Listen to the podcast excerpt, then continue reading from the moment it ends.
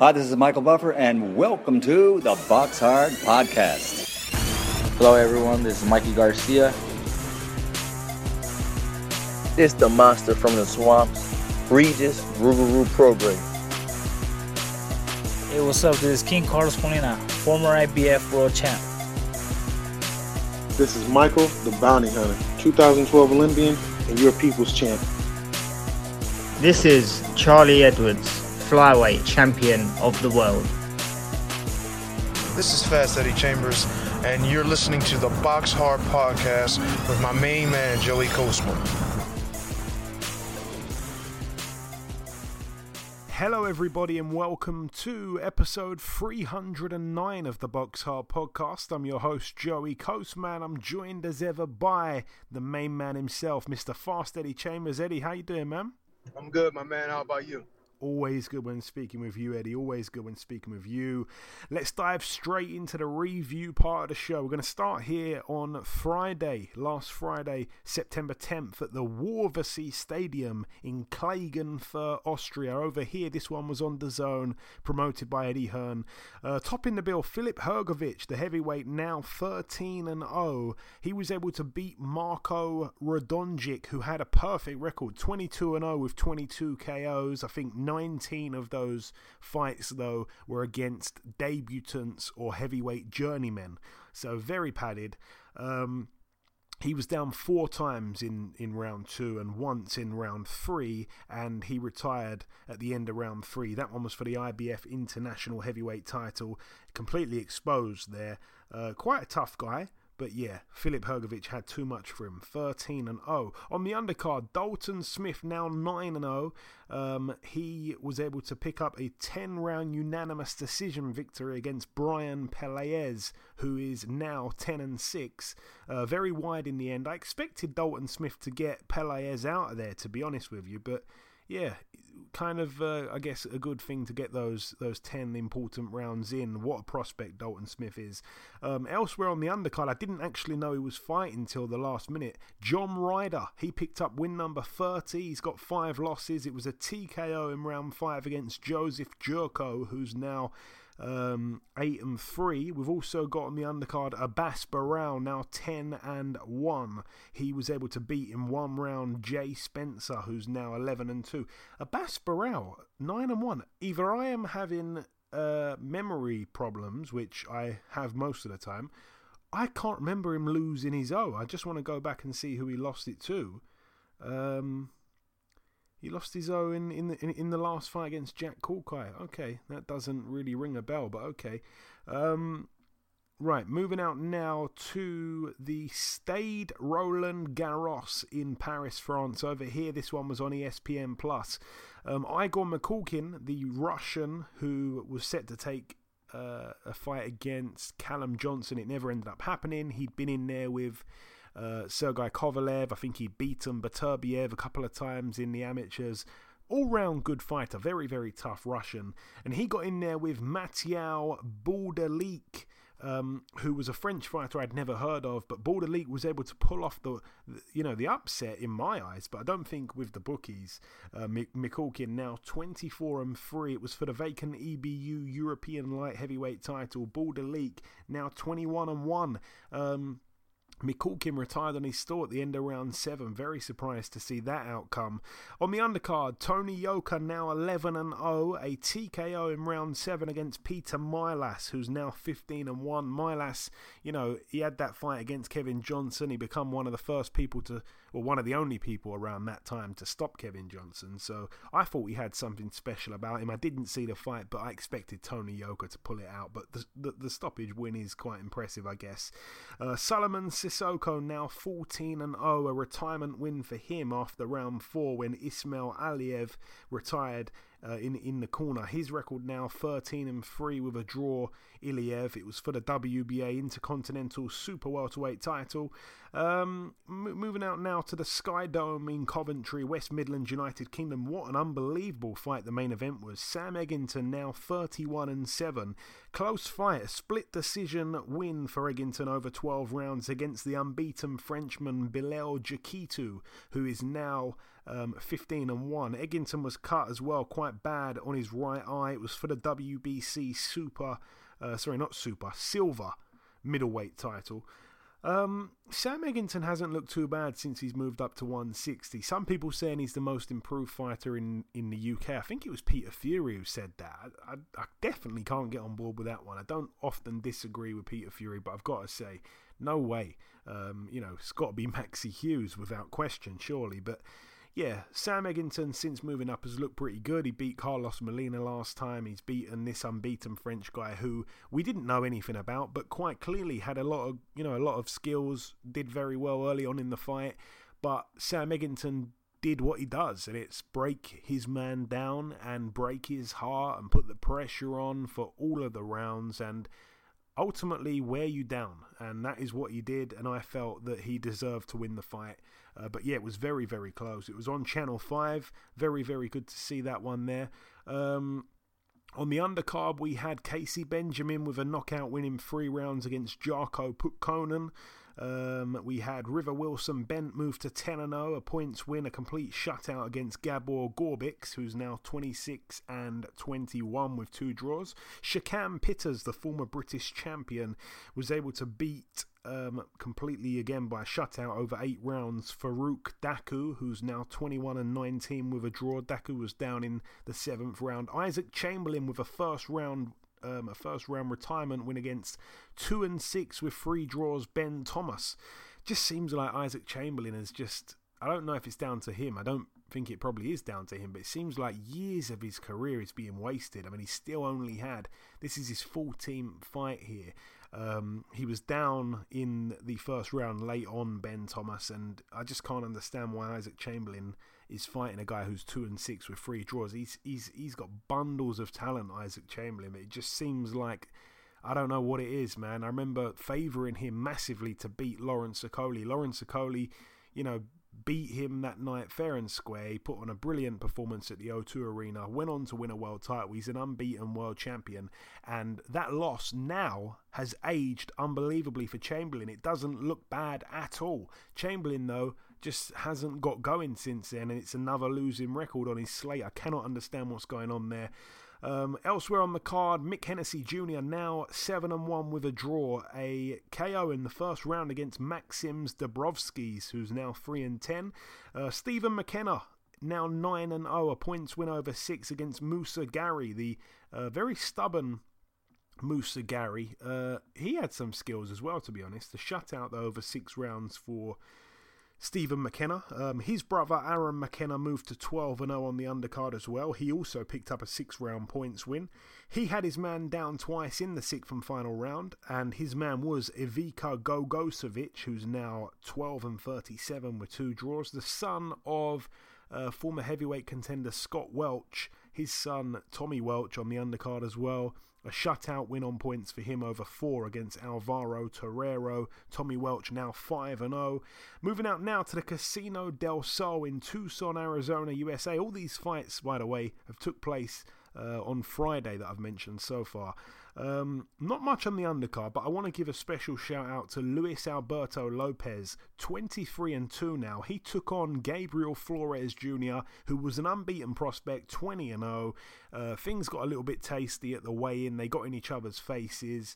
Um, Gabriel Flores did like the gun fingers in, in Lopez's face, and I don't want to say he got exposed, but Lopez boxed brilliantly. He hurt Flores numerous times and he ended up pitching a complete shutout. So, very pleased for Luis Lopez, who I think was the underdog going in. Um, you know, a bit more battle tested, I think, than Gabriel Flores. But yeah, Gabriel Flores, it's a, it, you know to lose like that completely by shutout didn't seem to, to to to have any answers for Lopez. He seemed like he ran out of ideas. Seemed like he was pretty one dimensional, to be honest with you. Uh, a lot of running, he just didn't know what to do, but you know, he, he did go the distance. I don't know if there's a moral victory in there, but it was kind of demoralizing at the same time, so I don't know where the, the needle falls there. But yeah, um, wanted to just give a special shout out there to Luis Lopez. Uh, elsewhere on the card, Junto Nakatani now 22 and 0, a TKO in round four against Angel Acosta, who's now 22 and 3. That one was for Nakatani's WBO flyweight world title. Elsewhere on the card, the main event, Oscar Valdez now 30 and 0, a unanimous decision that raises some eyebrows straight away. Over 12 rounds against Robson Conceição, who's now 16 and 1, the Brazilian fighter. Conceição had a point deducted for hitting Valdez behind the head in one of the rounds.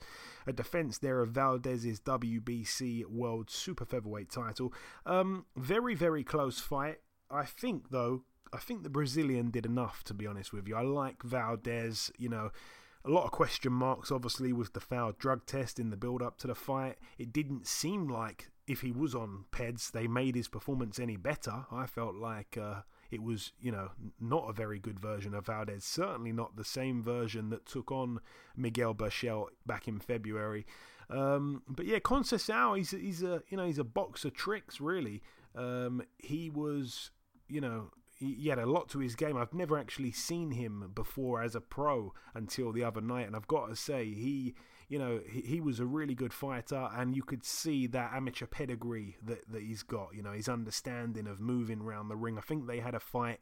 Um, years ago in the amateurs. I believe Conceição won that one. But yeah, he definitely had an argument to win here as well. He wasn't happy about the decision. There was a 117 110 scorecard, which everyone was criticising. Um, but yeah, I think the Brazilian did enough to, to nick it. But um, it was very close. I wasn't actually scoring it round by round, so I hope I haven't upset anyone with what I'm saying there. But that, that seemed like um, the general consensus was that Conceição nicked it, but some people disagreed. So I guess it was a close one. Could have gone either way. Um, but yeah, he didn't look very good, Valdez. I don't think, and I think a lot of people. After he knocked out Berchelt, a lot of people were, were probably worried about him. You know, the, the, top fighters in the division. If it was me, one of those guys, I'd be going, "Oh, I, I'm not sure I want to fight Valdez." But after the other night, I'd now be licking my lips. So very uh, strange to see two completely opposite performances from Valdez, and this is the time where he apparently, apparently, I say, had something in his system that he shouldn't have had. Uh, moving out now to the RCC Boxing Academy in Russia. Over here we had Zaur Abdullayev, the former opponent of Devin Haney and Hank Lundy. He's now 14 and 1. A win unanimously over 12 rounds against former world champion Dejan Zlaticanin, who's now 24 and 3. Zlaticanin, um, you know, obviously former lightweight world champion. I think he was WBC lightweight world champion. This one was for the WBC vacant silver lightweight title, but Zaur Abdullayev, with quite a step up in class, really, picked up the, the, the win. I didn't see the fight, but it, it, seems wide on the cards, so that, that looks good. That, that I think bodes well for Abdullayev, who a lot of people weren't sure how good he was actually after losing pretty much every round to Devin Haney.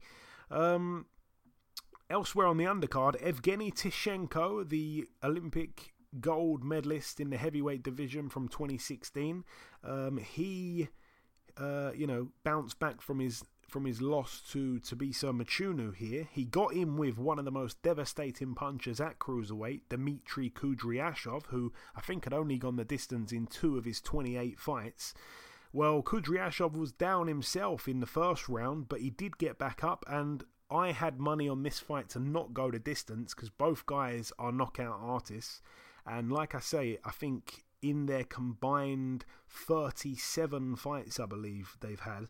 Um, is that right? I think it's yeah. I think it's 37 fights they've had combined. I think only three of them have gone the distance, and yeah, Kudryashov down in the first round. So I'm thinking, yeah, there's no way this is going the distance, but it did.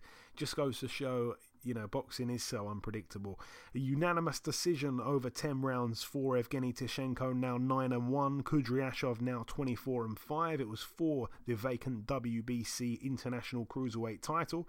Um, elsewhere on the undercard, that guy I told people to keep an eye on, Mohamed Kuju, uh, Mohamed Kuja, sorry. Yakubov is now 18 and 0. He made his opponent Christian Palmer, who was quite experienced, retire after four rounds in the corner. He was down in the fourth round. It was for the WBC International Super Featherweight title. Christian Palmer now 31 and 11 with two draws. Um, moving out now to the Pabellon de la Val de Hebron in Barcelona, Catalonia, Spain. This one again promoted by Eddie Hearn. He promoted. Um, a show on Friday night in Austria and in Saturday night or on Saturday night in Spain. Uh, on the undercard over here, we had Kiko Martinez, former world champion, moved to 42 wins, 10 losses, and 2 draws. A unanimous decision over 8 rounds against Jairo Duran, who was heavily overmatched. Um, he's now 14 and 10. We had Mary Romero, the Spanish girl, who had a record of 6 and 2. She was the underdog against Britain's very own Amy Timlin, undefeated 4 and 0 with a draw. However, Mary Romero pretty much won every round, and then they pulled Amy Timlin out in the corner after eight two minute rounds. It was for the EBU European Female Super Bantamweight title. Timlin with a big setback there. Um, she's got a lot of fans and followers and stuff like that, but that's that's quite a major setback there. I expected her to beat a girl who was six and two. However, I hadn't really looked deep into those uh, records there. Um, elsewhere on that card, let's talk about the main event. A brilliant, brilliant fight. I mean, Sam Eggington's fight was fight of the year contender stuff. This fight here, not so sure it was fight of the year contender stuff, but certainly, certainly up there, very close. Kerman Lejarraga, now 33 and 2, a technical decision win after 10 rounds against the previously undefeated Dylan Charrat, who's now 20 and 1 with a draw. Um, very close again on the cards. It was called a halt in round 10. Lejarraga had an injured right eye after an accidental head clash. It was a really good fight. Um, Charrat, again, was a Frenchman who I'd never seen before, just like um, Sam Eggington's opponent, Bilal um, Jakitou. Uh, an unbeaten Frenchman, never heard of him, never seen him fight or anything like that, but clearly had a lot of skills. And Charrat was a really good mover. Didn't seem like he had the power to deter Lejarraga from coming forward. And I was watching the fight and I gave the first couple rounds, I think, to Charrat. And then I think round three or round four was a little bit of a turning point for Lejarraga, and Charrat seemed to be feeling the pace as early as that third or fourth round. And slowly but surely, Lejarraga got back into the fight, turned it into his type of fight. He kept investing in the body so the Frenchman would run out of steam and couldn't carry on all that, you know, that lovely looking moving around the ring at times. And slowly but surely, it turned into Lejarraga's fight. And when the pair were trading in a phone booth right up close next to each other, in front of each other, then Lejarraga was getting the better of all of it. And like I say, it was very, very, very close. And Lejarraga seemed quite confident when they went to the scorecards, and he did end up getting it 96 94 on two, and 95 95 on the third scorecard. So very, very, very close. And everyone is calling for a rematch. Um, I certainly want to see one, but yeah, Lejarraga you know, never in a bad fight. Neither is Sam Eggington. I'm not sure if there can be a fight made there at some kind of weight, maybe at 154, but what a fight that would be. Um, Moving out now to the Seminole Hard Rock Hotel and Casino in Hollywood, Florida, USA. This one is the final card to mention. It was on FITE TV, it was on Triller. Uh, we had Andy Vences uh, lose a majority decision over 10 rounds against Ireland's Jono Carroll, friend of the show. Jono Carroll now 20 and 2 with a draw. Andy Vences now 23 and 3 with a draw. Um, one card from Fernando Barbosa, 95 95. The other two cards, I believe, were 97 93 for Jono Carroll. I think he did enough to win. Uh, says thought he did enough to win, but I, I certainly felt Jono Carroll did enough to win. And I'm really pleased for him because he's had some struggles outside of the ring recently. I, I, I saw something about his wife uh, was pregnant with twins and then I think lost one of the twins during the pregnancy and had to deliver uh, you know, one perfectly fine twin, and obviously the other twin, you know, didn't arrive safely. So that's terrible. That's that's awful. And he's come back, and he, you know, is, I think the fight might have even got moved. I think it was postponed. This fight, I think it was the second time it was supposed to happen, but he's come back. Um, you know, he's had to leave the family home, start start training, get in shape, and put on a performance like that. And to be honest with you, it was it was very close on the money. That fight when I looked at the odds and stuff was like right in the balance. They they were unsure who the favourite was. It was a real 50-50 fight and it really was and I'm pleased for Jono Carroll who He's now wanting a world title fight next. I wouldn't mind seeing the rematch with him and Maxi Hughes, but if I was Maxi Hughes, just keep looking forward, my friend, because you have done more than anyone else to deserve a world title shot in Britain. I think that's fair to say. Um, but yeah, really, really pleased for Jono Carroll, and you know he had a great time. You had you had Fifty Cent ringside with with champagne in his hand. Um, you know, I think the the crowd took to Jono Carroll, and of course, all the celebs in attendance. He took a few photos. It looked really cool. Um, on the card as well, we saw. I'm going to just run through these really quick. Um, Evander Holyfield obviously lost by knockout in one round. I'm going to come to you in a moment for that, Eddie. Um, um, we had David Haye go the distance over eight two minute rounds against his uh, multi-millionaire slash billionaire um, depends what article you read, friend and nightclub owner Joe Fournier. Joe Fournier guy in the distance there. That's something that I called, and I made some money on that one. Um, what else did we have on that undercard? I think we also had Tito Ortiz against Anderson Silva. Tito Ortiz just went straight out on the attack. Um, you know, he was swarming Anderson Silva, who I think was just clowning around and, you know, the shots weren't really landing with much power or anything. And Ortiz, I think, thought he had him hurt. He's he's he's all on top of him, throwing everything. Looked quite slow, and then all of a sudden, um, Anderson Silva times him with I can't remember if it was a right hand or a left hand, but he timed him with a peach of a shot and knocked him out. It was you know it was brutal actually. One punch, goodbye. And he fell on his face, and um, I don't want to see Tito Ortiz in a ring or an octagon ever again. But yeah, um, I'm not going to really go into the Anderson Silva Ortiz stuff. Not really interested. Um, we had Evander Holyfield. I'm going to come to you on that, Eddie. And I don't think you you heard much of it, but I've got to say it. Donald Trump on the commentary was so much better than I thought he'd be. I mean, he is, you know, he is comedy gold. I've always said that. He's hilarious. Um, but, you know, he was coming out with some really good stuff. Like, he actually knew his stuff for sure and um, it was kind of cool. He, he, he, invited Jorge Masvidal on the top table with him, and yeah, I've got to say, I mean, people were turning off 50 Cent's commentary to go and listen to Donald Trump because 50 Cent was barely saying anything, and Donald Trump, you know, the crowd was saying, "We love Trump, we love Trump." He stood up, he, you know, they did a 9/11 10 bell salute. He stood up and you know, he was brilliant, Donald Trump, and I, I can't believe I'm saying this, but I, I kind of can't wait for him to come back and commentate again on another crazy circus of a card put on by Triller. But talk to me about the fight, Eddie. Evander Holyfield, Vitor Belfort. Um, yeah, I mean, I don't know where to start or finish, but I'm sure it's going to be brief. It was, it was terrible. Yeah, it was. It just, you know, shows that even great fighters have to get old Nobody beats Father Time. No one. Eventually, he catches up to everybody. Even Bernard Hopkins, even some of these other guys who've been going so well for so late. And, you know, for somebody being out of the ring for what, 11 years or whatever it was he was out of the ring, to, to you know, want to get back in. And I, and I get it. You know, you want to get in, you want to have a, uh, another go at it. You want to, you know, kind of remember your glory years and what you did when you were coming up and things like that. And that's awesome. But this is when you need somebody around you telling you the truth. You know what I mean? Like you you're in the gym, you're sparring, you're you're working. There's guys around him that knew, man, he shouldn't be fighting. You know what I mean? Regardless of whether who what of who he was fighting and whether they were good or or any of that. It's just like he should not be swapping punches with anybody in the ring at this age and it's not just about his age as much as about the wear and tear on his body and the amount of you know time he spent as a fighter and the amount of wars he had.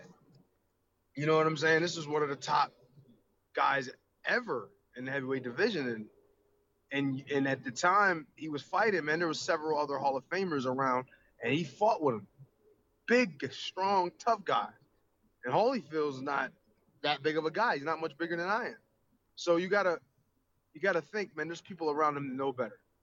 You know, they knew better. They knew that he shouldn't have got in there. But, you know, maybe he wanted, you know, like he just want he just want the spotlight again. Maybe you want a couple extra little dollars. You know what I mean? Maybe you want something else to talk about. But then now look at what's happening. Now they're talking about how, you know, how oh, he's old, he got knocked out by somebody who's not really a boxer, and all this. All this, all this is doing is tarnishing some of his great past uh, uh, accomplishments. It's the same thing with Roy Jones. When I looked at Roy Jones when he was trying to fight all these guys and he just kept fighting and kept getting knocked out, it just it makes you forget how great of a fighter they were in the past. And it's like, look, let it go. If you want to go to the gym and spar and work out and all of that, that's fine. But doing it in front of thousands of people and then putting your life on the line by getting there with these little gloves on, no, no. I just don't think it's a good idea. I'm one of the biggest Evander Holyfield fans, and I just I didn't want to watch it. Not saying that I didn't think he would win. I didn't know because I didn't know how you know how much of him was left. But it's just sad to see him go out like that. Yeah, no, and I I completely agree. Um, yeah, you know, and they're they're talk. I didn't like it, but you know, straight afterwards, Evander Holyfield was was angry at the stoppage. I think he had a point, to be honest with you, in that one. But you know, I don't want to see him again. Um, and 50 Cent thought it was a good idea to put his arm around Evander and say, hey, you know, why don't you fight Mike Tyson in, in an exhibition?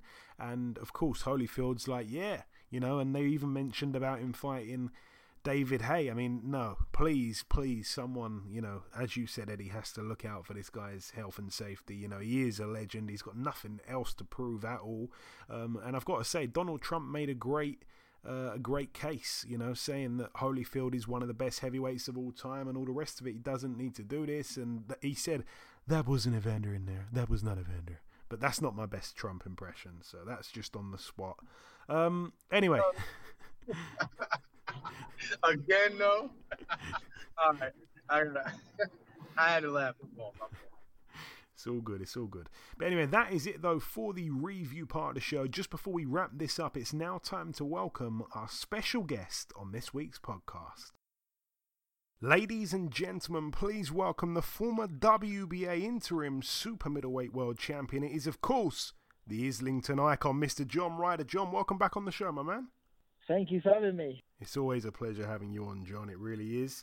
I like to ask where you are because you're always seemingly in different places. Where are you at the minute? You're at home, probably. I'm, um, I'm just around the mother-in-law's, waiting to do a school run. So uh, yeah, go. nothing, nothing exciting. I've been painting wardrobes this morning. so um, yeah, back, back, back down to earth. Yeah, such a such a normal guy, man. Um, so John, we last we last caught up in December. Um, it was fight week for when you fought on the Golovkin undercard against Mike Guy. Uh, obviously, you boxed the other night as well. But how had things been up until that fight the other night? Because you know you were coming off nine months out. I'm guessing another fight must have fell through or something in that time. Yeah, I mean, uh, I was out to Dallas in uh, May for the Saunders Canelo fight. Um, just to t- publicise myself, and I was training for the Dave Morrell fight, which ended up falling through after I returned from Dallas. Um, so that was a real, real kick in the teeth. I was training hard for that, and camp was flying. To then be have a bit of time off and just just slow things down again, and then eventually get out in September. But um, yeah, I mean it's been a real slow year, but I'm hoping now that I've got got this fight out of my way, got five rounds under my belt hopefully I can get out again before Christmas in a, in a big fight. And then it's not been too bad of a year really. In the, in the calendar year, I potentially could have had three fights. So I mean, in current times, that's uh, it's not bad going. No, for sure. And you know, you just boxed on the weekend against Joseph Jurko, which was on that Hrgovic uh, Radonjic undercard in Austria. Bit of a random one. Um, you did get the stoppage in round five. Tell me about that fight uh, and your performance, John. You know what? It's just um, I'd, I'd I'd had I'd had COVID and just getting back into the gym, and Tony said about the potential of a of a, a tick over fight, and he was saying about the Leeds card, and I thought felt that that was a bit too soon. Um, it come a week later, but um, that, yeah, it's a perfect time really. I'd, I'd had like a six week camp coming back off of COVID, so um, yeah, I think it worked well. I wasn't at my sharpest, and, and didn't expect to put in a, a career best, but you know what? It's, it's one of them things. If you've got 12 weeks to get ready, it will take you 12 weeks. If you, if you know you've got six weeks to get ready, you can do it. So it's um, it's nice to dust off the cobwebs, get get the fight out of the way, um, schedule eight rounder, but um, get get some rounds in and, and get a stoppage ultimately. and three of your last four fights have been overseas. John, do you enjoy uh, or prefer perhaps boxing abroad? Um, well, obviously, especially with current times, there's, there's, not been many crowds anyway, so it's not made too much of a difference. But I mean, I do like to have some support there, and it, it is nice to have a, a, home crowd. But I mean, I've been lucky. You know, I've, I've, boxed in Vegas. Um, I've got a lot of friends and family out there for that fight, which was nice. Um, Miami was behind closed doors, which wasn't great. But I mean, Austria was nice. There was a bit of crowd back in.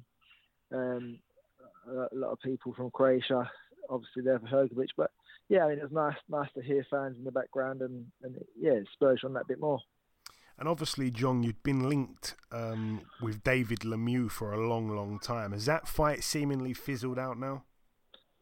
Uh, yeah, I mean, it's all gone quiet with that one. Um, I've not really heard much on that. Um, the the ones of late was Dave Morrell for the WBA regular super lightweight title, and then lately there's been talk about moving up to 175 and fighting Bivol for for the super title. So, I mean, I'm open to both. I think I don't know what's happening with the Morrell fight. It's going very quiet and there's a bit of to and fro But I mean, I, I don't want to be messed around anymore. I want to I want to get in there and get get fighting. So whatever, whatever offer comes through and what, what's what's best to suit me. I was going to mention because you, you speak about a potential move to 175 for Bivol. I know I was going to say I know a rematch with Callum Smith was something you wanted after controversially losing to him.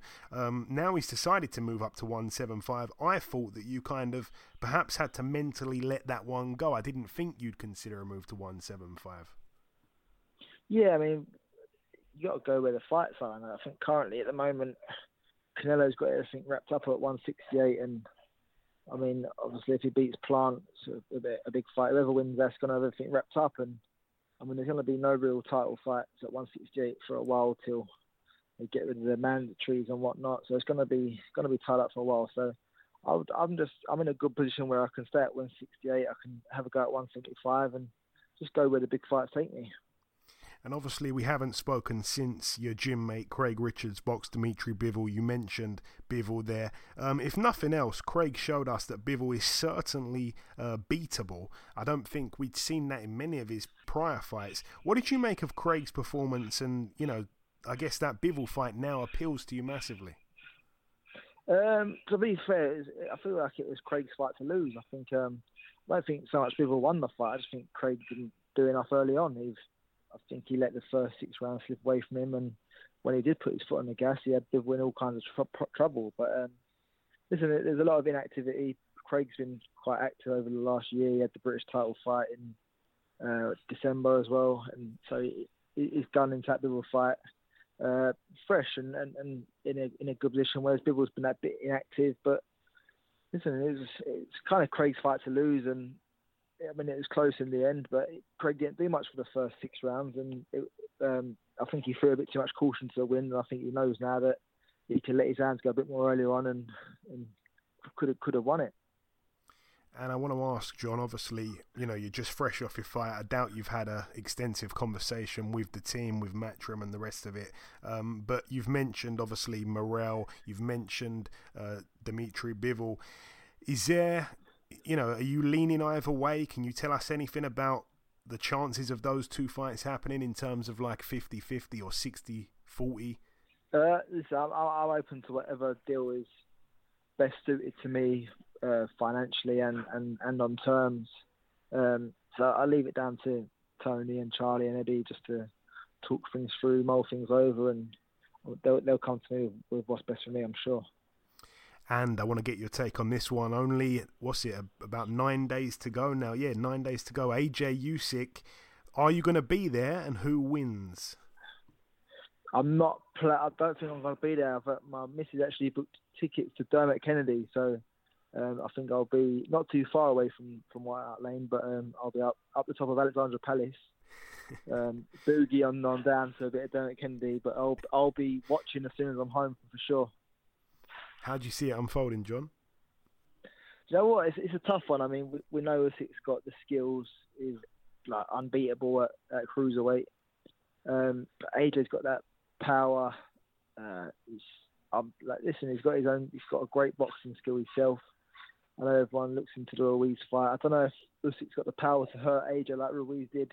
He definitely got the skills to, to beat AJ, but I think AJ will beat him down the strength. Maybe uh, it'll be hard for, for AJ to catch him clean, but I think with the power punches and, and whatnot, they could really take their toll on Usyk. Um, and that's not me going against Usyk. I'm a huge Usyk fan, but I don't think he's cut it in the performances so much at heavyweight yet. He's um, he lacked a bit of power, um, and he, he, just hasn't got the finishing that he had at, at cruiserweight. Yeah, I think that's fair to be honest. I think it's going to be quite cagey. I definitely see the fight going into the second half. That's that's just my my pick. Um, just before we wrap it up, John, if you've got any closing words, like I say, haven't spoke or had you on the show for nine months. If there's anything you want to say to the listeners that I perhaps haven't asked you or anything like that, say whatever you like before we sign out. No, thanks thanks for having me. Um, thanks for supporting. Um, I hope to have some big news for you all soon. Um, trust the process like I am, and uh, yeah, big things to come. There we go. Listen, John, it's always great catching up with you, my friend. Congrats once again on the win, and we'll speak again soon, I'm sure. Brilliant, Joe. Thanks for having me, mate. Okay, now it's time for part two on this week's show. This part, usually the news, but we've got absolutely nothing to bring you at the moment. If anything develops from now to the end of the show, I will speak about it on the outro. Let's move then to the preview part of the show. We're going to start here with a card that takes place later tonight at the Quiet Cannon Country Club in California. The Quiet Cannon Country Club. You've got to, you've got to be quiet in there uh, I believe. But you've got on the on the on the main event um, Sergei Bohachuk. That's the guy who, of course, managed to get to 18 and 0 with 18 KOs until he took on Brandon Adams and got knocked out himself in round eight. Uh, I believe that one was in Puerto Rico. Yes, it was on a Miguel Cotto show. Um, anyway, he bounced back with a first round knockout last time against Brandon Bow, who had a losing record. Here he gets in with Rafael Igbokwe, who is uh, a, a southpaw, 5 foot 10, 28 years of age, um, from Houston, Texas, actually. Um, okay. I want to say that he might have been a guy who I think was it is it the same guy?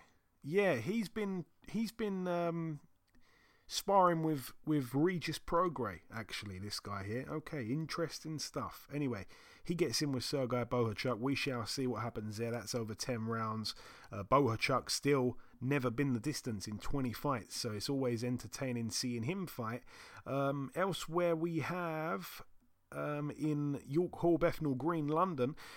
Friend of the show, he was on a few years ago now, but he retired and he's coming off. Um, he's coming out of about three years retirement to, to take on here um, a fight over 10 rounds. He's straight back in a 10 rounder. We, are talking about, of course, Ben Jones, 22 and 7 with a draw, takes on Conor Marsden. It's for the vacant British, or not vacant British, vacant Southern Area lightweight title. Ben Jones, I think, has moved up in weight there. Um, Moving out now to the 2300 Arena in Philadelphia, Pennsylvania. Over here, we've got Jesse Hart. Um, still, in my opinion, one of the best fighters from Philly at the moment. I mean, Philly is just has just been pumping out brilliant fighters for years. I mean, all the time. Like you can look back and say, uh, you know, tell me one of the best fighters from Philly, and loads and loads of names jump out at you. You know, just off the top of my head, like a um, you know, like a Bernard or a, or a, or a um, Joe Frazier off the top of my head. Many other guys, of course, but all the time, like there's never a moment where I don't think there's ever been you know, a, a, time in recent history at least where there hasn't been at least one world class fighter from Philly. Like it's just crazy. It's not a huge place, but the the amount of boxing talent is just wild that comes out of that place.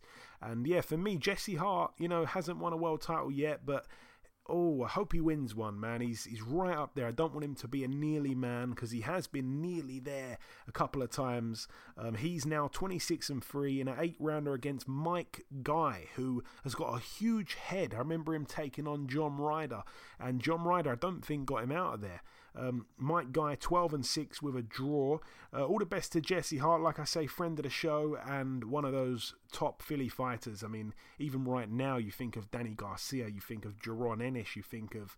Um, you think of um, Stephen Fulton. How can you not mention him? I mean, oh my gosh, the talent in that place is is you know B.Y. Jennings. It's just the list goes on. I'm sure I'm missing a few, but we shall move on. Um, moving now to the Sports Society in Dubai. This one. Um, nothing really on the undercard, just the main event to mention over here. We've got Martin Bakole, 16 and 1 in a 10 rounder against a guy called Haruna Osumanu, who I'd never heard of until this fight has been made. Um, his record is 11 and 2. It's another easy fight, it would appear, for Martin Bakole. Um, just going to quickly look at that record there 11 and 2. Both fights he's been knocked out um, in, and they are both of his last fights. He got knocked out against Ebenezer Tete. I remember him getting bounced off the canvas by Daniel Dubois in one round. Oh boy, oh boy, he's 41 years of age from Ghana, coming off two knockout losses in a row. That is terrible. I'm looking at his wins. He hasn't beaten a guy with a winning record. Oh boy, oh boy. Terrible. Um, anyway, moving out now to the Mecca in Regent Circus, Swindon, Wiltshire, United Kingdom. We don't usually mention these um, small hall cards, but if you've been on the podcast, before, then I will always mention your fights. And I'm talking about here Luke the Duke Watkins. He returns to the ring. Haven't really heard much since he lost to Isaac Chamberlain. And again, Chamberlain hasn't pushed on. I, I spoke about that earlier on in the show. Luke Watkins, um, 14 and 2 in a six rounder against Tyrone Williams, who's 1 and 2. And on that undercard as well, buried quite deep, son of Lee Haskins, Anton Haskins, 2 0 as a pro in a four rounder. No opponent just yet for him. And that brings the preview part to an end. Um, so, like I say, we did the review part in part one. We brought you our special guest. Part two, there's been no news so far, and we've just wrapped up the preview part of the show. The final thing for me to do is to come in with the outro, which I'll do in a few seconds. Okay, and this wraps up episode 309 of the Box Hard podcast. I've been your host, Joey Coastman. Eddie Chambers has been with me for the duration of the show. A huge thank you to our special guest, one of my favourite boxers in the world, Mr. John Ryder. The biggest thanks of all, though, goes out to you, the listeners. There has been a few pieces of news break whilst we've been recording the show.